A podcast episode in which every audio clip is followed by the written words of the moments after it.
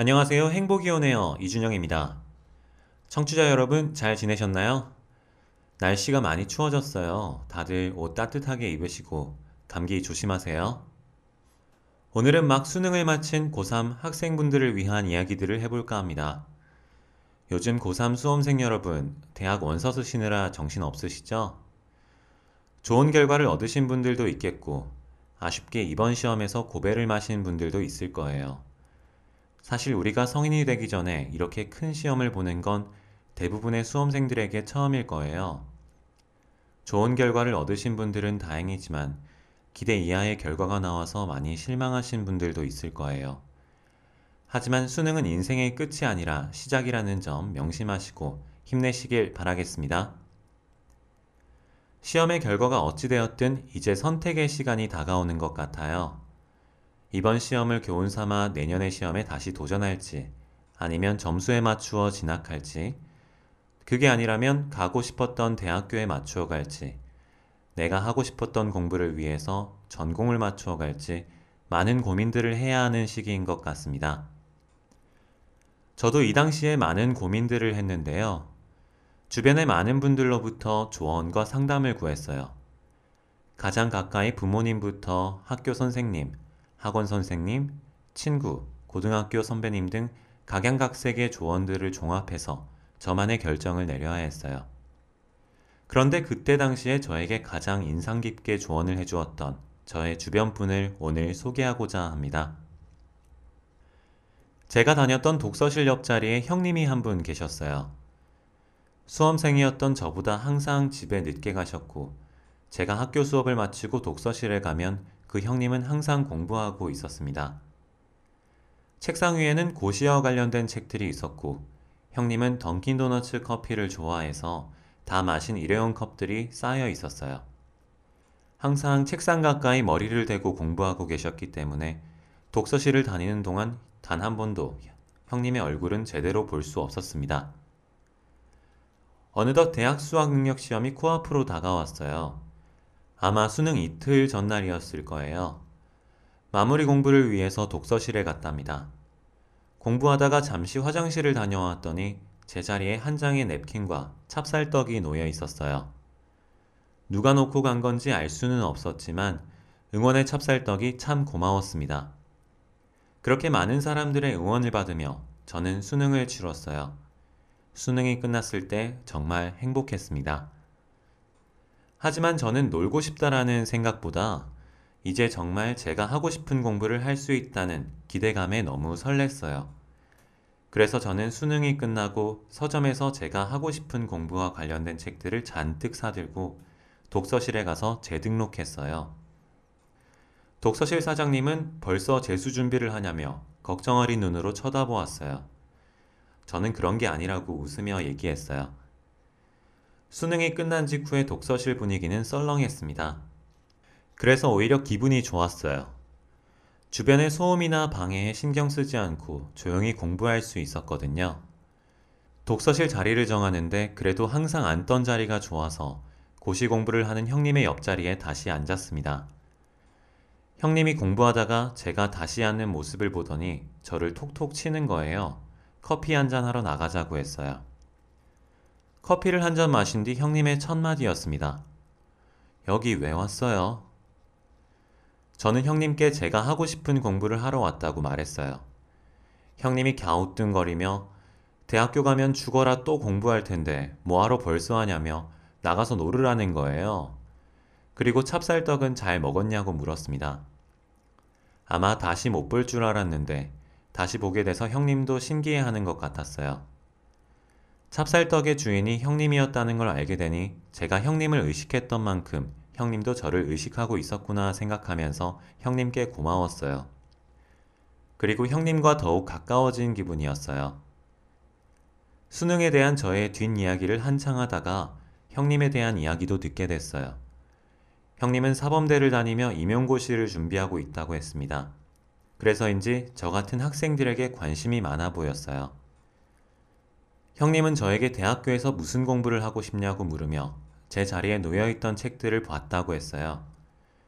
제가 서점에서 샀던 책들은 경제, 경영, 심리학 분야의 책이었어요. 형님이 진지하게 물었습니다. 경영학과 심리학과에 가면 무슨 공부를 하는지 알고 있니? 저는 제 수준에서 생각하고 있었던 것들에 대해 말했습니다. 형님이 제 대답을 듣더니 아직 진로 결정을 내리기에는 제가 갖고 있는 정보가 너무 부족하다며 내일까지 각자 경영학과, 심리학과에 대해서 조사한 뒤에 다시 보자고 말했어요. 저는 집에 와서 컴퓨터 앞에 앉았습니다.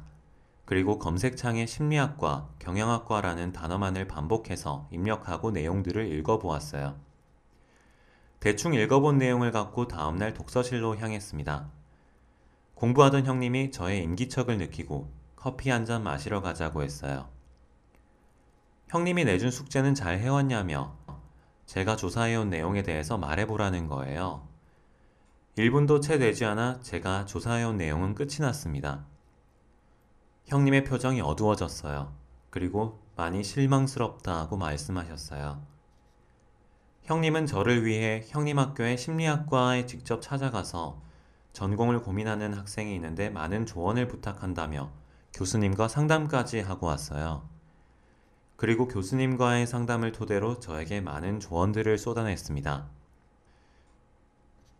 고등학생인 네가 바라보는 시각과 대학생이 바라보는 시각은 달라. 그리고 교수님들이 바라보는 시각은 또 달라. 그러니까 그 분야에 종사하는 많은 사람들의 이야기를 들어봐라. 형님과의 대화에 저는 스스로도 많이 실망했고 형님께 부끄러웠어요. 그리고 집에 가서 다짜고짜 부모님께 내일 서울로 다녀와야겠다고 말씀드리고 제가 가고자 하는 학교의 심리학과 교수님들께 상담 요청 메일을 썼어요. 마지막 명예 교수님은 이메일이 없어서 직접 전화를 드렸어요. 많이 긴장돼서 몇 번이나 머뭇거리다가 결국 용기 내서 전화를 걸었어요. 명예 교수님은 저의 얘기를 들으시더니 흔쾌히 내일 서울로 올라오라고 하셨습니다. 다음날 아침 대부분의 교수님들로부터 답장을 받지 못한 채 저는 명예 교수님만을 뵈러 서울로 향했습니다. 명예 교수님은 지금은 별세하신 고 성홍련 교수님입니다.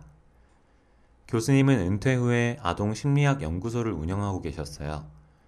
그곳에서 아이들의 심리를 연구하시고 아이의 행동 심리 분석 등을 통해 부모님과 아이의 관계, 발전 방향 등을 알려주고 계셨어요. 연구소의 문을 열고 들어갔을 때 교수님의 인자한 표정이 아직도 잊혀지지 않습니다. 교수님은 저에게 한 시간이 넘는 시간을 할애해 주시며 교수님의 시각에서 많은 이야기들을 들려주셨어요. 더불어 교수님이 쓰신 감성의 여정이라는 책도 선물해 주셨고, 무료로 MBTI 검사를 통해 저의 진로 방향도 분석해 주셨습니다.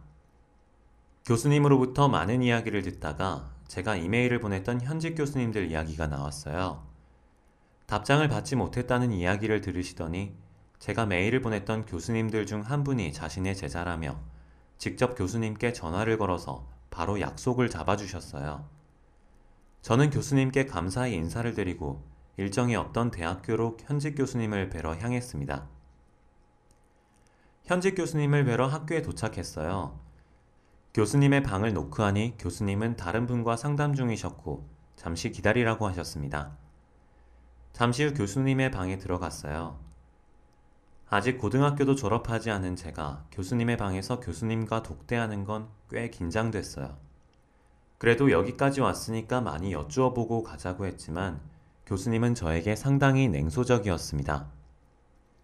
열심히 하면 된다. 공부를 열심히 해라 등등 현직 교수님을 뵈러 1시간을 달려왔는데 5분 만에 상담은 끝이 났어요.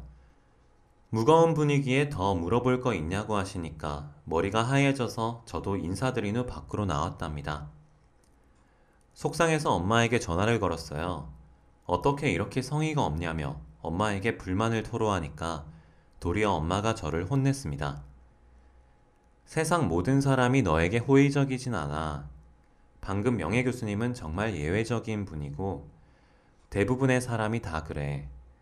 처음 본 너에게 교수님이 잘해줄 이유도 없어.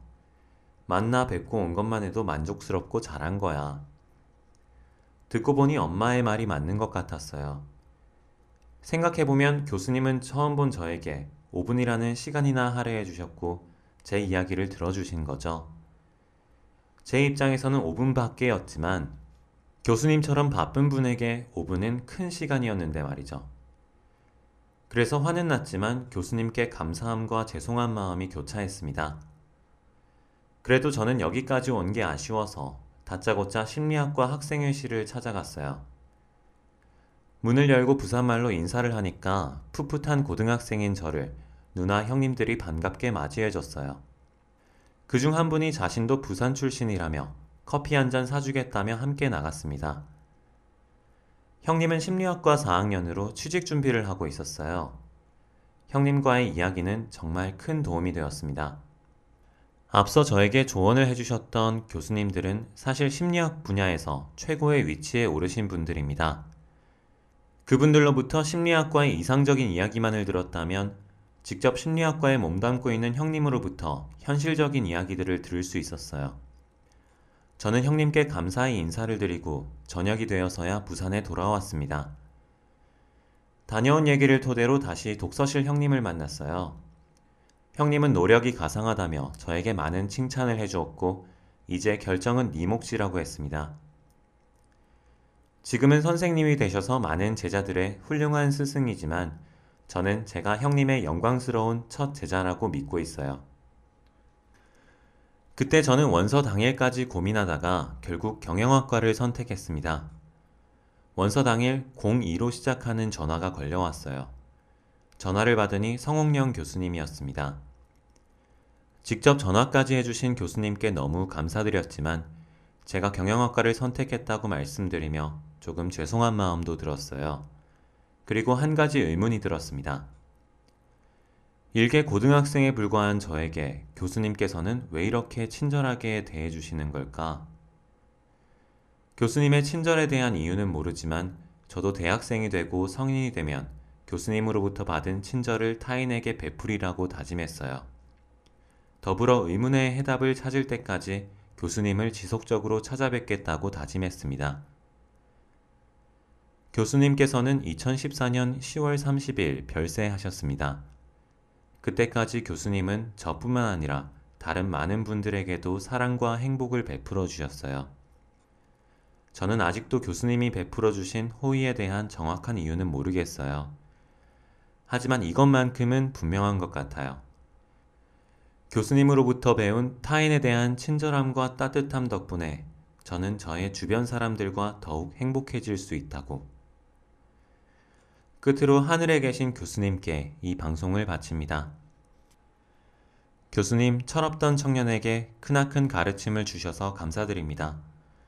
교수님으로부터 받은 이 은혜를 저 또한 주변의 많은 사람들에게 베풀면서 살겠습니다. 그리고 앞으로도 교수님과 함께 했던 시간들을 생각하며 저 또한 교수님과 같이 사랑과 행복을 나누는 사람이 되겠습니다. 사랑합니다, 교수님. 우리 수험생 여러분 모두 좋은 결과 있기를 바라겠습니다.